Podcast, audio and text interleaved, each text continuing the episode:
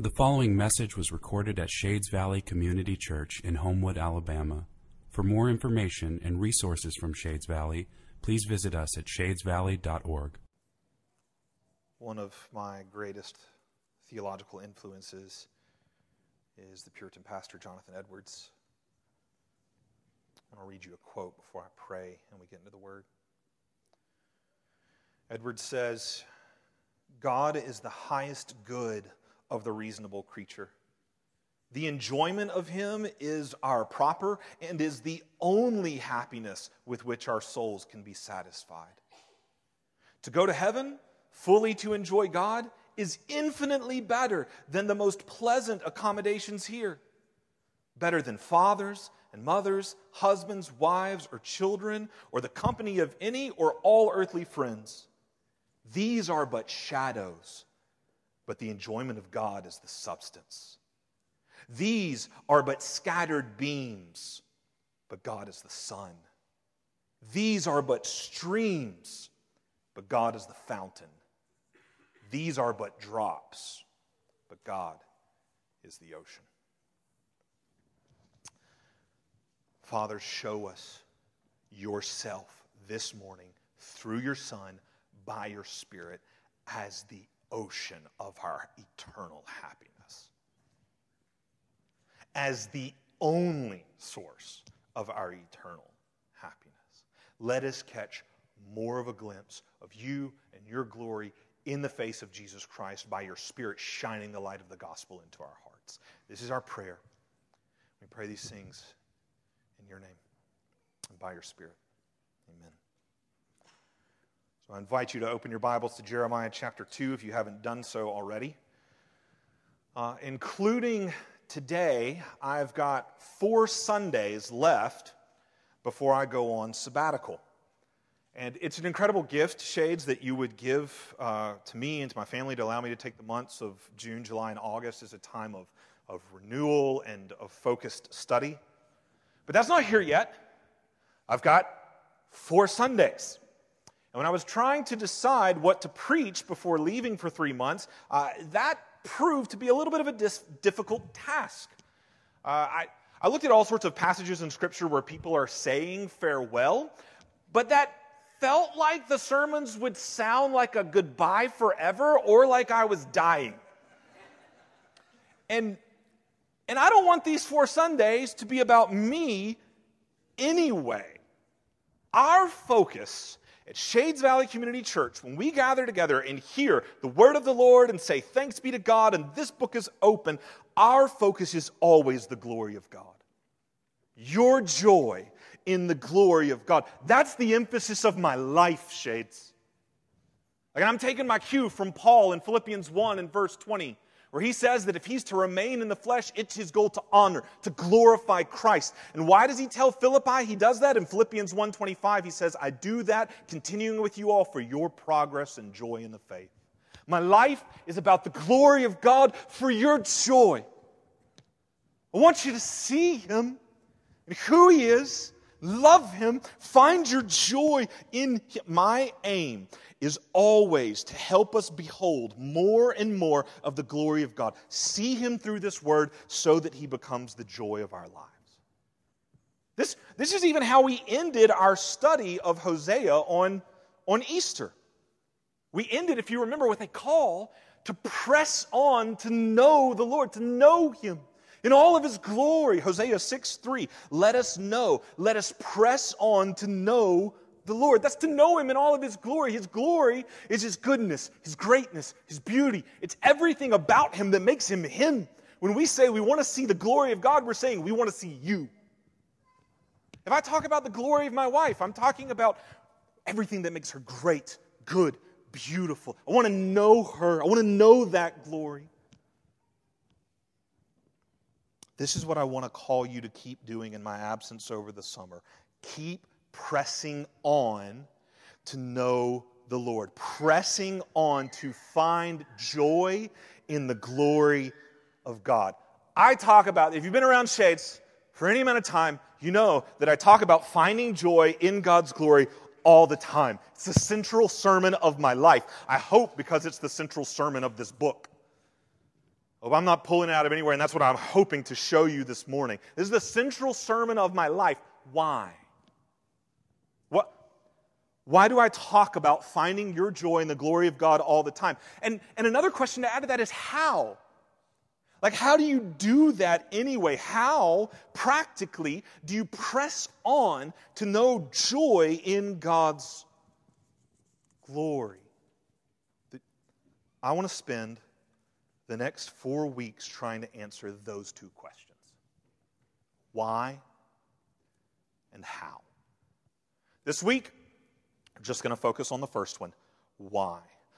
Why would this press on to know joy in the glory of God? Why would this be what I want to leave you with while I'm gone? Why, why is this so important to, to me, to you, to us? That question is what we're going to try to answer in Jeremiah chapter 2, verses 10 through 13. Let's just, let's just walk through this passage together. Let's see what's being said. And then, very briefly, at the end of our time, let's step back and see if we can answer that question. Why? Why is the joy, joy and the glory of God so central? So, let's begin reading together. Jeremiah chapter 2, starting in verse 10. The Lord says through the prophet, For cross to the coasts of Cyprus and see, or send to Kedar and examine with care. See if there has been such a thing. Has a nation changed its gods, even though they are no gods? But my people have changed their glory for that which does not profit. The book of Jeremiah has a lot of parallels with the book of Hosea. If you were here for, for that study as we walk through Hosea, there's a lot of parallels right here. This book, Jeremiah, just takes place a little over a century later, and it's prophecy aimed at the southern kingdom of Judah, whereas Hosea prophesied to the northern kingdom of Israel. By the point in time that Jeremiah rolls around, that northern kingdom of Israel, it's gone. Just like Hosea said it would be. 722 BC, Assyria came in and wiped them out. Hosea said that that's going to happen to you, northern kingdom of Israel, because you've forsaken God and gone after false gods. One would like to think that the southern kingdom of Judah learned a thing or two from watching Israel's mistakes. No such luck. Judah acted just like my two year old Asher did the other day when his sister called out from the top of our backyard zip line, Look out below! He did not look out below. He looked on as he walked right into the path of the zip line and just watched pain zip towards his face. And she laid him out like she was an NFL linebacker. Like, don't worry, he's fine. He's fine. But this is what the southern kingdom of Judah did. Like, right after seeing Israel wiped out, Judah walks right into the same path, goes after other gods. And so God calls the prophet Jeremiah to call out to his people and point out how foolish this is. How, how absurd, how crazy it is. This is what's happening in Jeremiah chapter 2. This is the prophet calling out the absurdity of the people's idolatry. And it's not just absurd because they're committing the exact same thing that the northern kingdom of Israel did that got them wiped out. It's also absurd because God says, just look at the nations around you, the pagan nations. None of them do what you are doing. You're doing something even pagans don't do. God says pagans don't abandon their gods, even though they're false gods. Like, even though they're, they're not a real God, the pagans remain faithful to them and keep going after them. Just look around you to see that reality. That's what he challenges them to do in verse 10. Look at it again. For cross to the coast of Cyprus and see. Let's go to the west. Go to the western isles and look for this. Or he says, or send to Kedar and examine with care. That's the eastern desert tribes. Go to the west, go to the east, go anywhere around you. See if there's been such a thing. Has a nation changed its gods even though they are no gods? Look around you, Judah. Like, do you see any other nation doing what you are doing? Changing the God that they worship. The, the surrounding nations, those that were around ancient Israel, they, they worshiped gods that were always associated either with Mother Nature or with human nature. They worshiped gods that were associated with Mother Nature, so like sun gods, moon gods, rain, or sea gods. Or they, they worshiped gods that were associated with human nature, so you got love gods and war gods and fertility and death gods. And here's the deal the names of these gods may change throughout history, really just depending on who's in control. Greece, Rome, Babylon, Persia, whoever's in control gets to name the gods. But even though the names of these gods may change throughout history, the essence of what the pagans were worshiping and why they were worshiping never changed. Why, why did they worship these gods of Mother Nature and human nature? To get what they wanted, to, to get what they thought they needed for a happy life of wealth, health.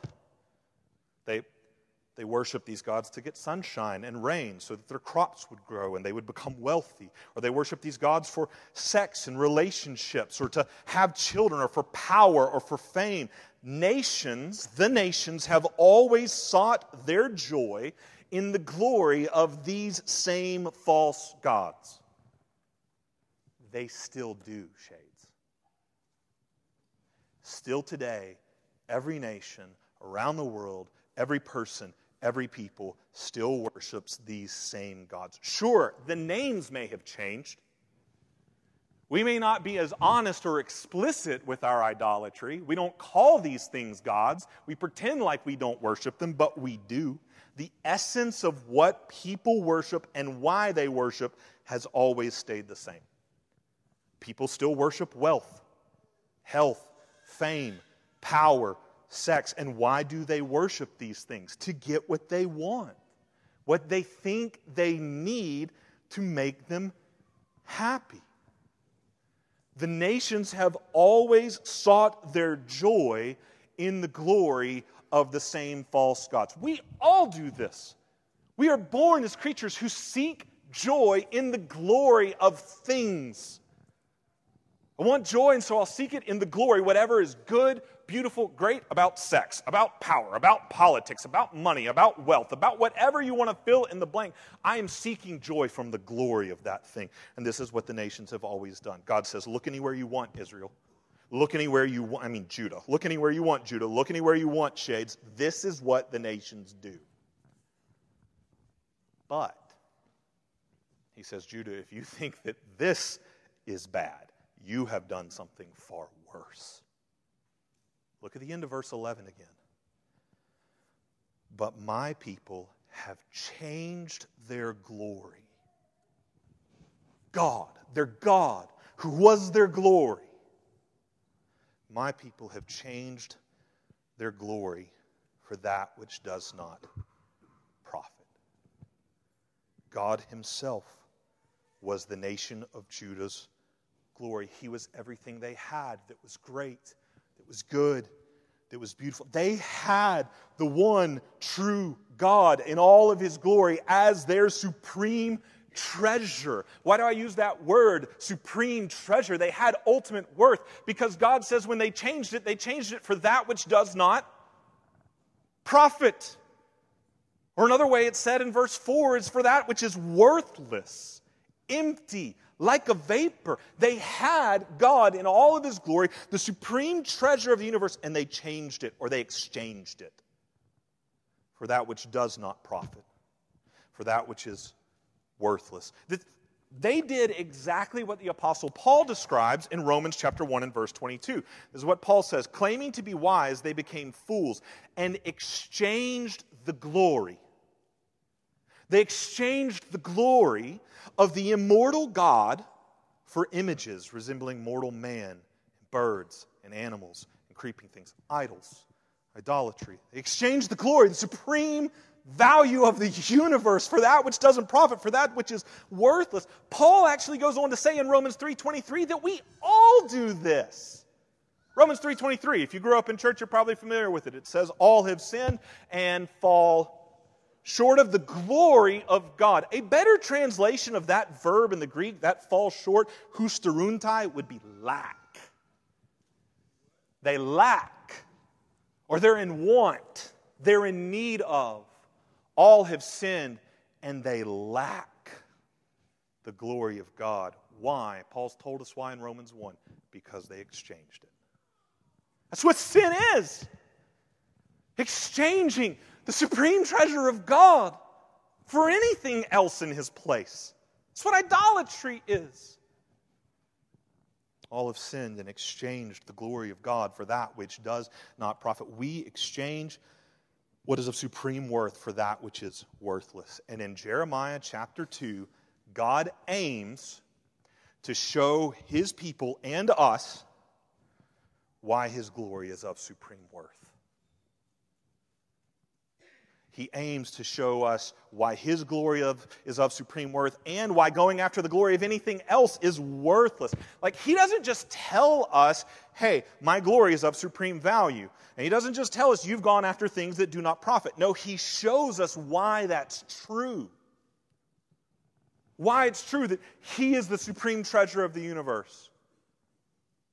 And he shows us why that's true through an illustration of what has happened with his people. Look at verses 12 and 13. God says, Be appalled, O heavens, at this. Be shocked. Be utterly desolate, declares the Lord. For my people have committed two evils. One, they have forsaken me, the fountain of living waters. And two, they've hewed out for themselves broken cisterns that can hold no water.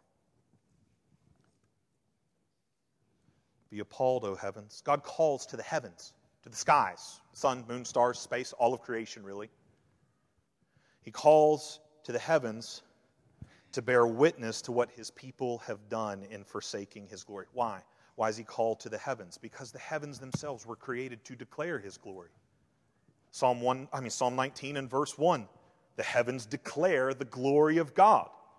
Skies proclaim his, his handiwork. This is what all of creation was created to do. And us supremely. We were supremely made to display the glory of God. And so God calls all of creation that does declare his glory to bear witness to this utterly shocking reality that we have forsaken his glory. Is literally what he says to the heavens. He says, Be shocked. Be appalled of what I'm about to show you. Like be in disbelief and be disgusted.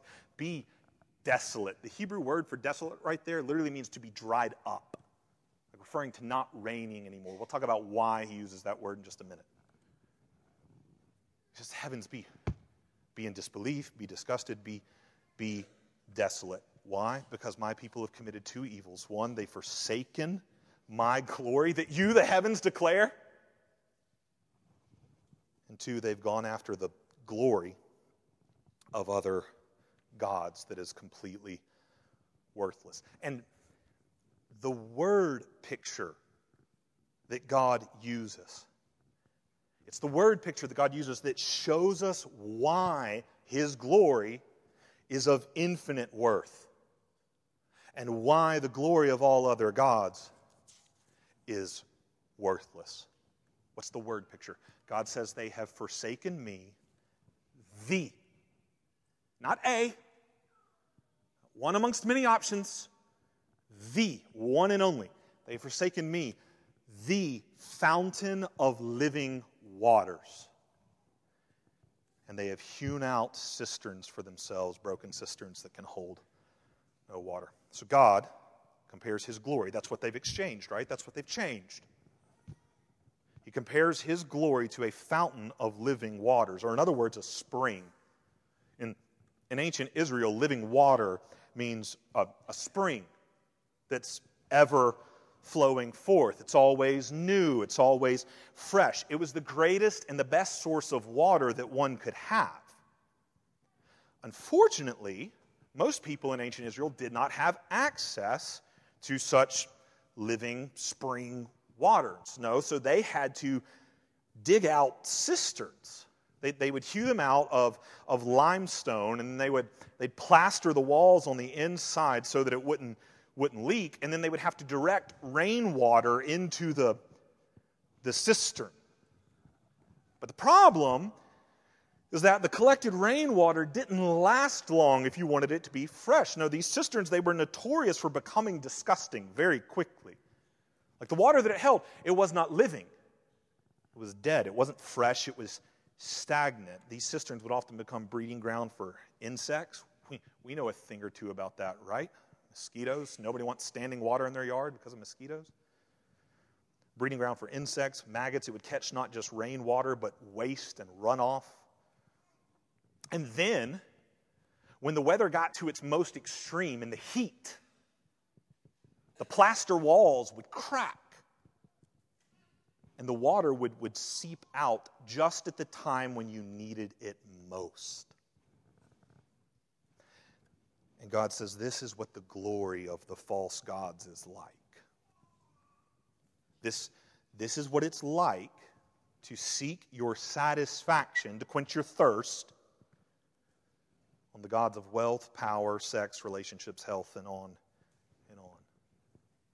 You, you can invest your life's effort in hewing out cisterns such as these. And they may hold water for just a moment. But even that, even that, if they hold water, if they bring any satisfaction, wealth, power, sex, any of that, if any of that brings any satisfaction, it's only because that's God's rainwater. You're catching the runoff. Even that's from Him. You're just tasting a little bit of the goodness He designed to be in those things.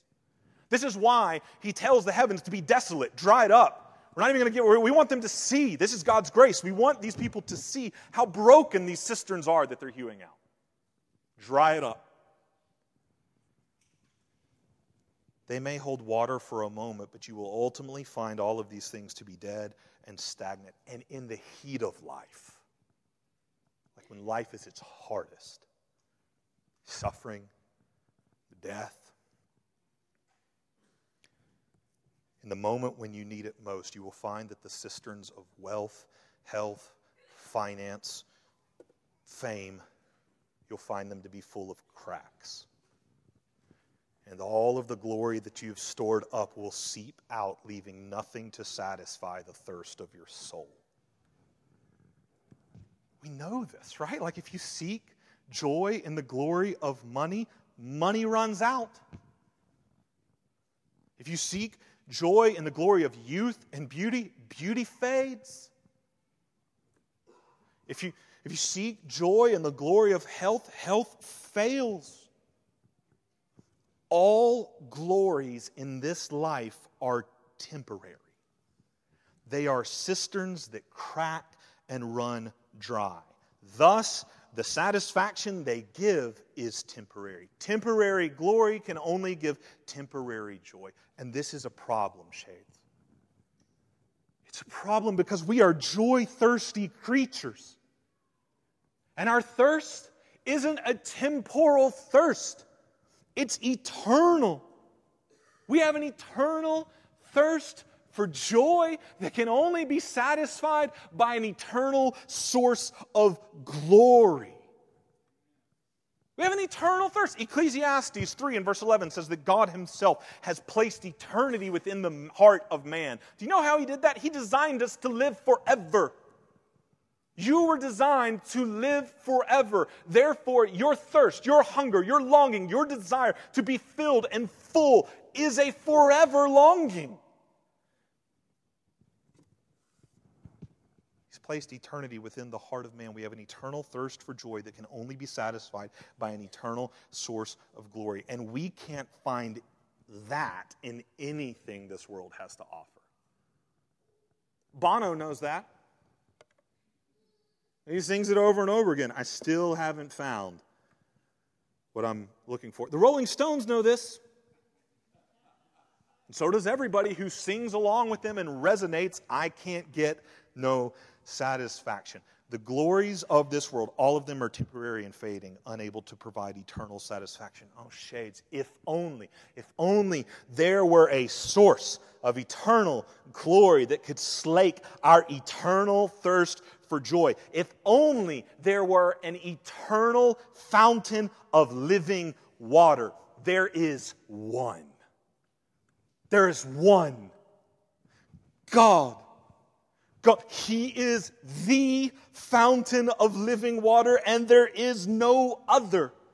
He's in a category all by himself, meaning he's greater than anything else we've ever encountered. He is the greatest. Find your joy in the greatness of God.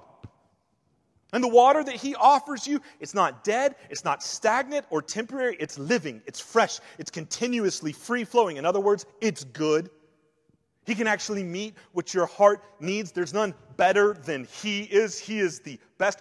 Find joy in God's goodness, His greatness, His goodness. But He's not just good, quenching your thirst. No, He goes beyond mere thirst quenching to soul satisfying. He doesn't just meet your need and stop. No, He fills you with joy inexpressible. This is beautiful. There's nothing more beautiful than He. Find your joy in the beauty of God greatness, goodness, beauty, glory. Find joy in the glory of God. He, he is what your heart is looking for in all other broken cisterns. C.S. Lewis knew that. C.S. Lewis said, If I find in myself desires which nothing in this world can satisfy, the only logical explanation is that I was made for another world. St. Augustine knew this. He said, You have made us for yourself, O Lord, and our heart is restless until it rests in you. Our hearts are restless because they're looking for something they can't find. They're looking for eternal joy, which can only be found in the eternal glory of God. That's why our hearts find rest in Him and in Him alone. Come to me, all you who are weary and heavy laden, and I will give you rest. It's the only place you can find it is in Him. In God, we find the joy of glory. I, I, could list scripture after scripture for you that bears witness to this reality. I'll just list a few. Psalm 16 11. In your presence, that's in your glory, in your presence, there is fullness of joy. Fullness of joy.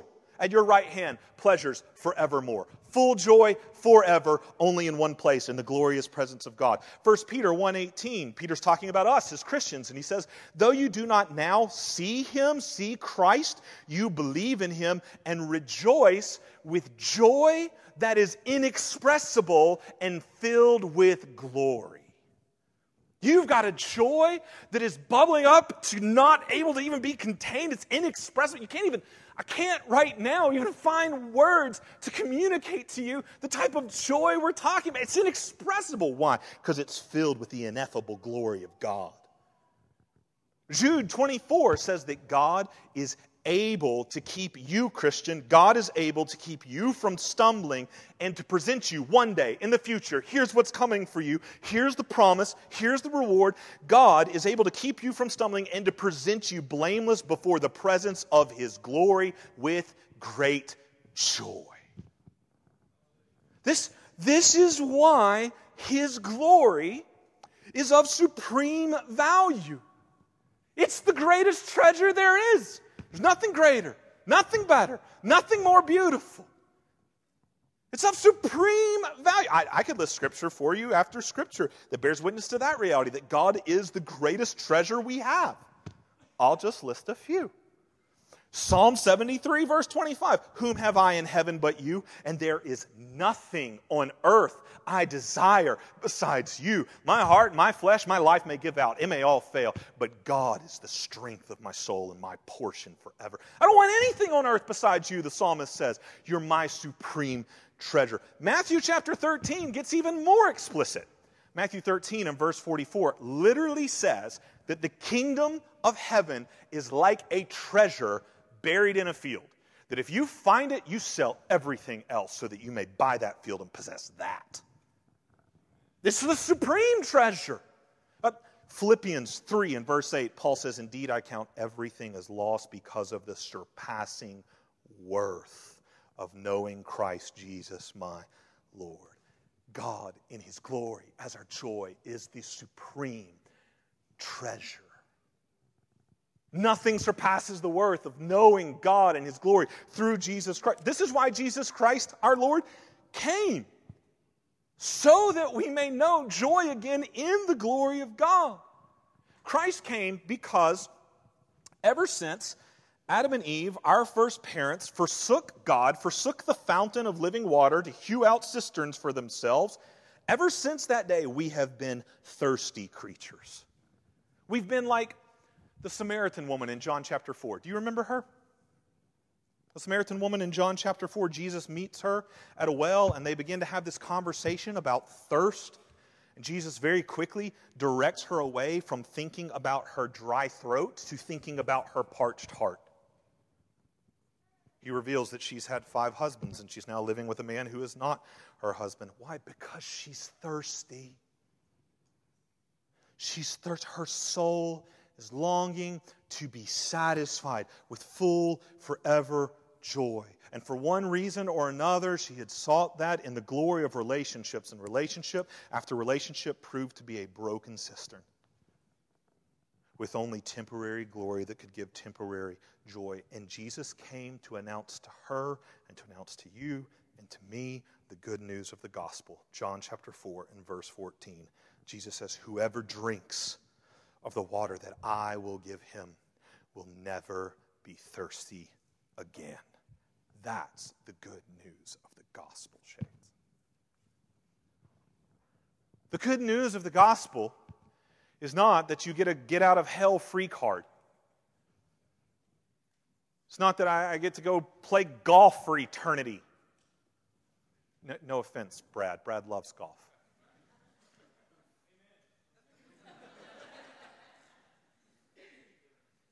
Good news of the gospel is that my thirsty heart will be fully and finally forever satisfied.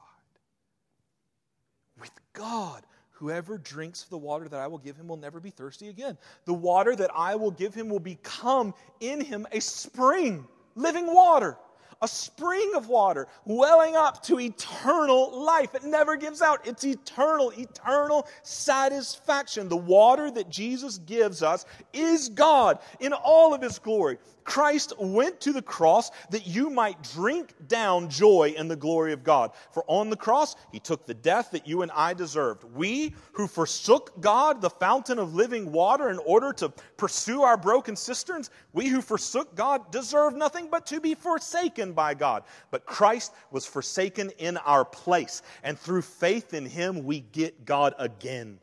The very Holy Spirit of God, Romans 5 5 tells us, is, poured out in our hearts that we might find joy in the very glory of the God who is Father, Son, and Holy Spirit. John 7 and 38 sums it up best when Jesus says, Whoever believes in me, as the scripture has said, out of his heart will flow rivers of living water, thirst quenched, heart satisfied, eternal joy in the eternal glory of God. Shades, this is why. This, this is why I talk about the glory of God so much. This, this is why our joy in His glory is the sermon of my life. This is why I own the URL, thejoyofglory.com. This, this is why.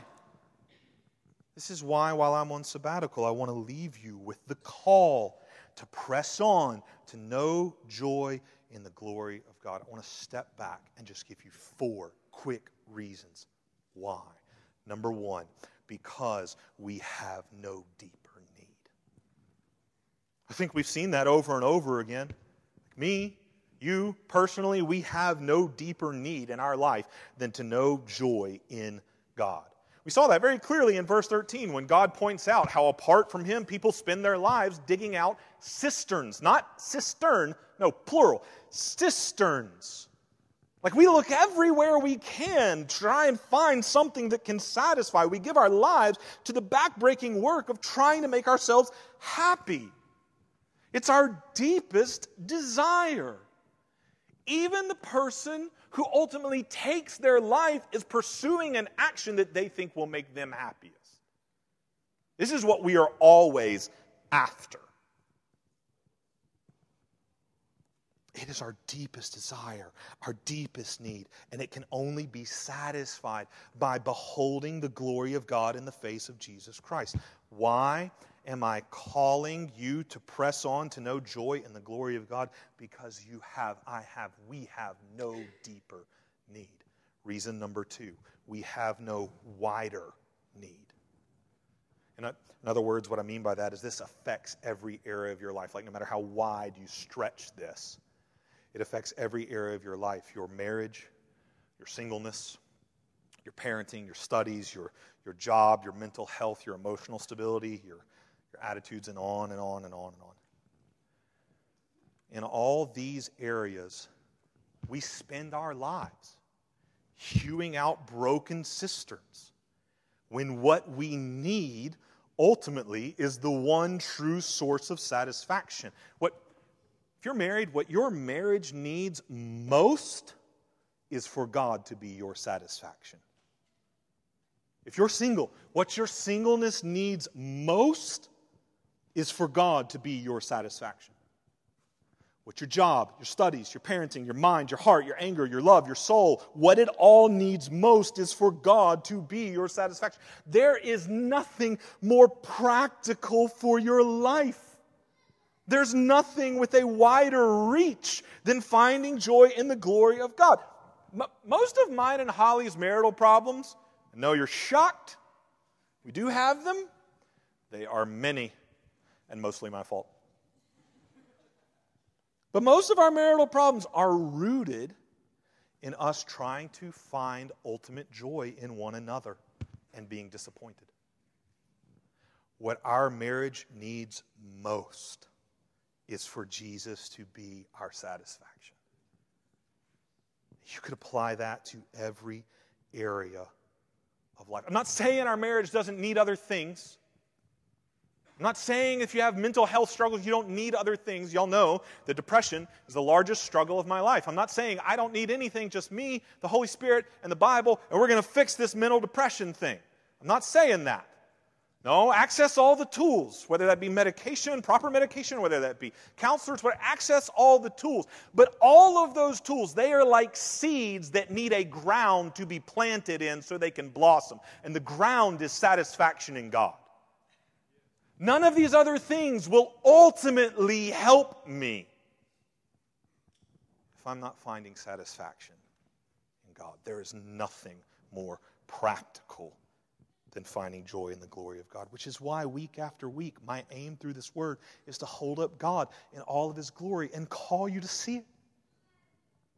Find joy in him. That's what worship is. Worship is finding joy in the glory of God. I'm calling you to worship over this word. This is why I'm calling you to press on to know joy in the glory of God because we have no wider need. Third, we have no longer need. I'm talking time wise. In other words, this is what our hearts need forever.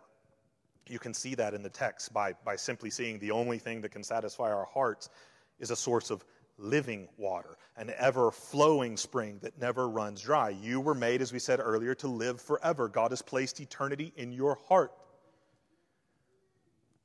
You, you were made to live forever, and the only one that has life in himself to give forever is God. He created life, He sustains life, He is the only one that can pour out forever and He has chosen to give you life through Christ. This is why I'm calling you to press on to know joy in the glory of God, because we have no longer need. Fourth and final, there is no higher need. There is no higher need.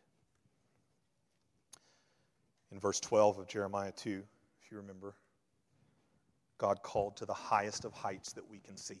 He called to the heavens.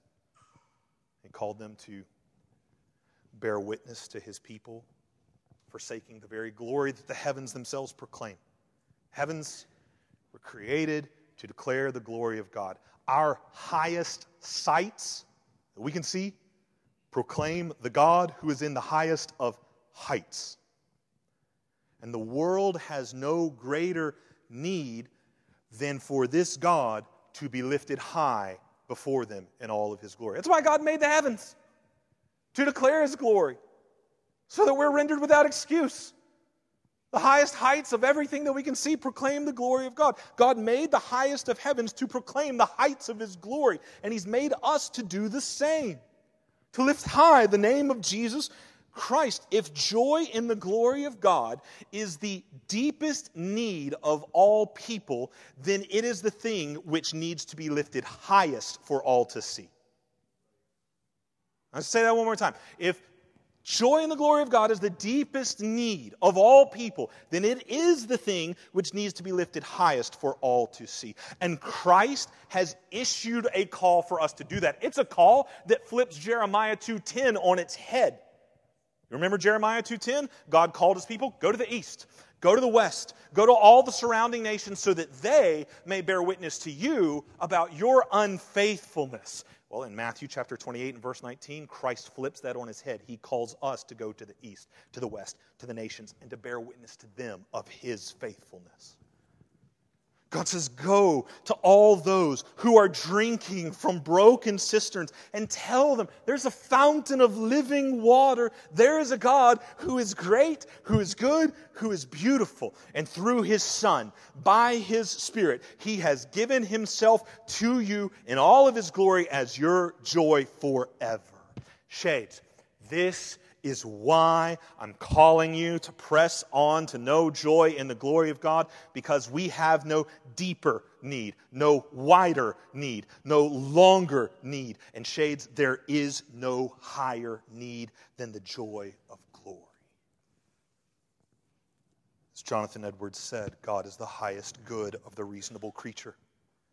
The enjoyment of Him is proper and is the only happiness with which our souls can be satisfied. To go to heaven fully to enjoy God is infinitely better than the most pleasant accommodations here, better than fathers and mothers and husbands and wives or children or the company of any or all earthly friends. These are but shadows, but the enjoyment of God is the substance. These are but scattered beams, but God is the sun. These are but streams, but God is the fountain. These are but drops. But God is the ocean. Shades, this